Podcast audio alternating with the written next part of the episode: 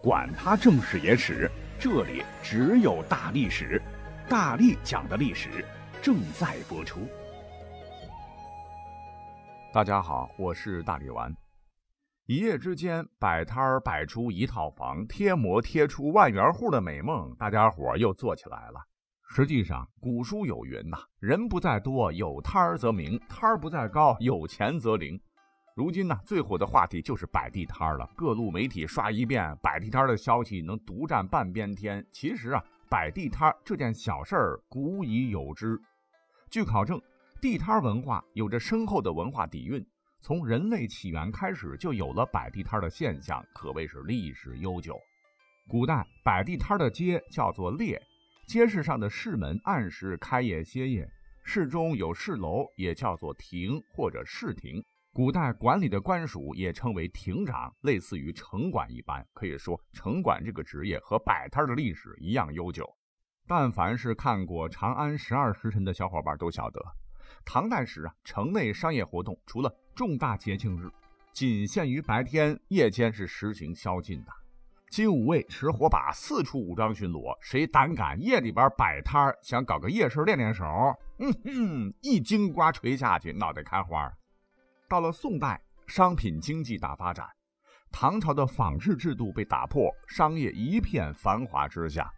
公元九百六十五年，宋太祖赵匡胤是亲自下诏：“小摊儿给我摆起来，三鼓以后骤事不息。晚上各位想摆几点摆几点。”汴京当时人口是一百三十余万，有诗云：“万街千巷，尽皆繁盛好闹。”流动摊贩们迎来了历史的高光时刻。所谓是有需求就有市场嘛，更何况宋朝人不差钱啊。于是乎就有了日夜经营的肉鱼家禽、食鲜果品、日常百货之类的摊贩，还有着为数众多的早晚专营食品小店的餐饮个体户。街道啊，不仅空地上有摊贩，街头的艺人表演、说书活动，连东京大相国寺内也是摊贩们交易的场所。甚至呢，这都感染了皇宫大内，有功夫的人呢也出来练摊了。史书载，诸私人自卖饮食珍奇之物，市井之间未有也。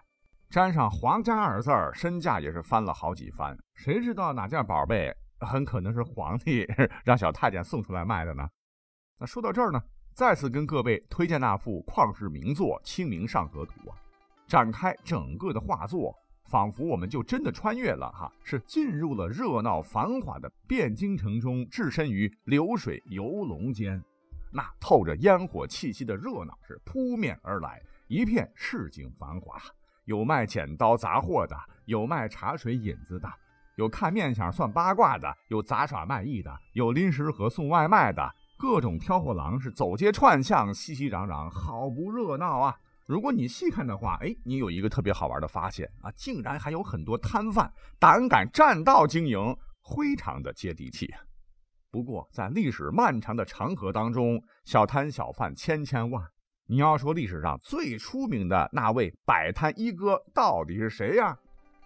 很多人想都不会想，一定会脱口而出啊，那还能有谁？肯定是刘大耳朵了。刘大耳朵谁啊？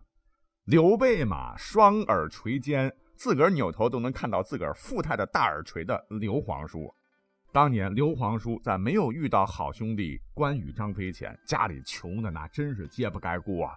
人生大半辈子都在摆地摊儿卖草鞋、草席。《三国志》曰：“先主少姑与母贩履织席为业，卖的呢，那都是当时的刚需品啊。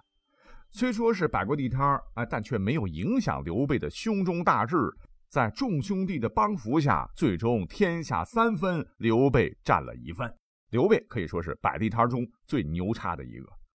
但是呢，结合着刚才讲的这个史料，很明显，如果年轻的刘备没有他妈引路的话，刘备还真的走不上摆地摊之路。我客观说，自古摆地摊第一人应该是刘备他妈啊！摆地摊你看摆出了一个蜀汉江山呐。讲到这儿呢，再插一句刘皇叔的友情提示。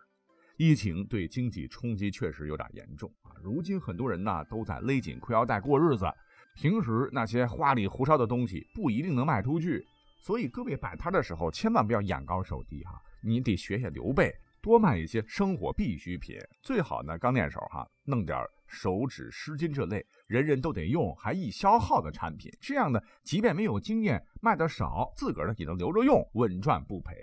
当然了，这是刘皇叔他个人的观点，刚告诉我的 啊，不喜勿喷。咱接着往后边看哈，我之前的特别喜欢单田芳先生讲的评书《隋唐演义》，那我是百听不厌。不知道各位听过没有？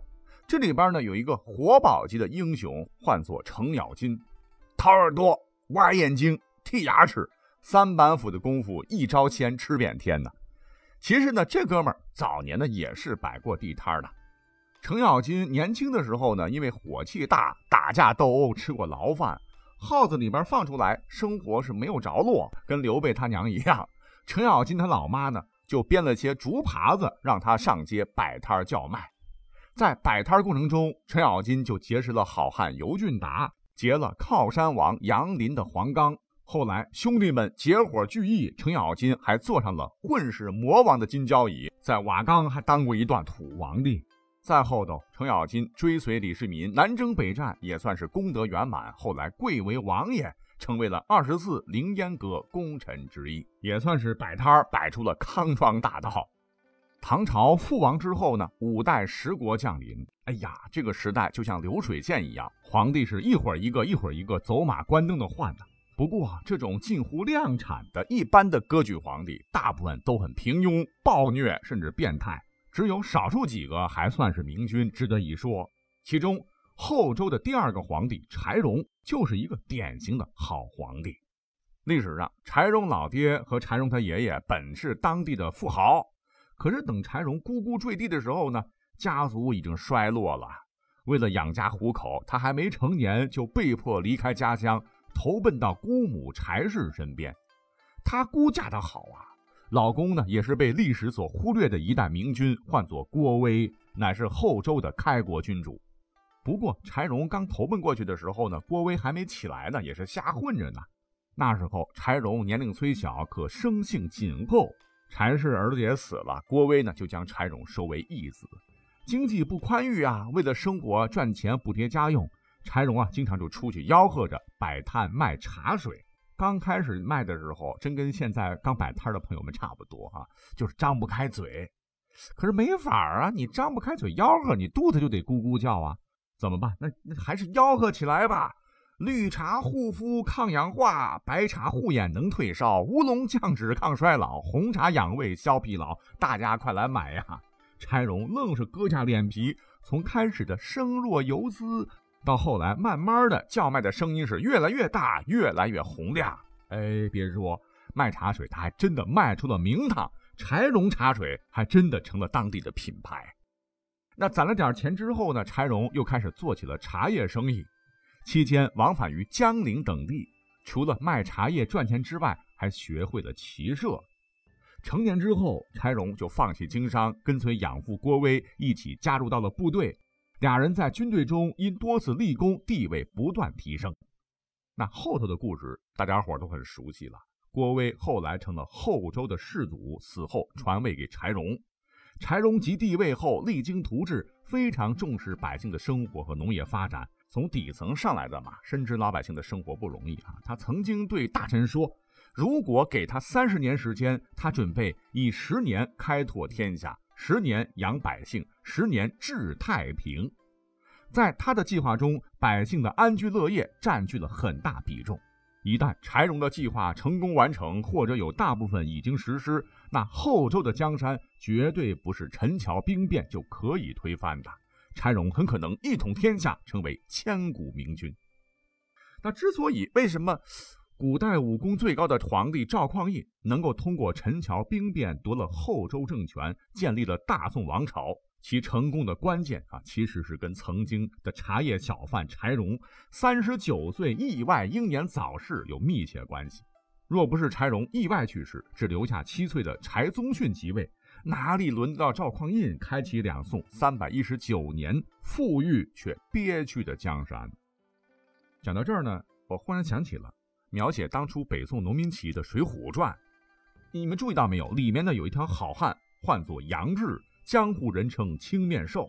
早年到东京求职，结果遇上高俅，被轰赶出来，身上带的钱都用光了，生活陷入困顿之中，于是被迫摆起了地摊卖祖上流传下来的那把好刀。在摆地摊的过程中啊，遇上了泼皮牛二，一怒之下就杀了寻衅的牛二，从此打下了以后上梁山的基础。后来和兄弟们一起风风火火闯九州。这个故事呢，听起来好像很英雄啊，但是在我看来，他这种练摊不好就行凶的主做的实在是有点差。你想啊，你做生意你就做生意呗，你你每天得碰到多少各式各样不同的消费者，顾客是上帝。他犯浑，你得冷静啊，你得有耐心呐，控制不住情绪，你不行就找民警啊，怎么能冲动杀人呢？杨志摆摊绝对是差评。那后世在历史上呢，也横空出世了一位白手起家的大神，在今天也是不得不说呀，谁呀？这便是元末明初的猪八八，哈哈，他也是一个传奇。他早年呢放过牛，当过乞丐，还当过和尚。可是他是什么时候摆地摊的呢？就是当年他被寺庙遣散了，曾经摆过摊卖过酸梅。别说这个朱重八，就是朱元璋啊，人勤快，口才好，卖的也不错啊，赚了不少的钱。虽然是赚钱了，可老朱呢，却是个有理想的青年。练摊儿这些年，天南海北的啥人没打过交道啊？是看尽世间冷暖，也懂得了付出和忍耐必有收获的道理。于是，这个有理想的酸梅摊主后来呢，收摊儿成了皇帝。哈哈，各位说，摆过摊儿的朱元璋到底牛不牛啊？所以说啊，摆摊卖货当小摊贩一点不丢人。我身边有很多朋友想摆摊啊，就这抹不开嘴，就觉得呀，这个没有面子什么的，艰难困苦，玉汝于成啊。你看看刘备，看看柴荣，看看朱元璋，哦对，还有早年落难时曾卖过自个儿盘龙棍的民间武术大师赵匡胤哈。虽说皇帝咱是当不了了。可是宝贵的人生经验是非常有助于我们将来成功的。呃，还有很多历史名人也是摆过地摊的。你像姜子牙，在没有钓到周文王这条大鱼之前，就是摆摊卖肉的。著名的赤脚大夫葛洪清贫的时候，还卖过柴火啊，等等等吧，很多哈。那古代的撇开，我们就拿离我们最近的那位外星人马云来说，早年啊夹个公文包，四处推销他的网络黄页。很多人以为他就是泛黄的，将其打将出来。可如今的马云呢，都管他叫爸爸，是不是？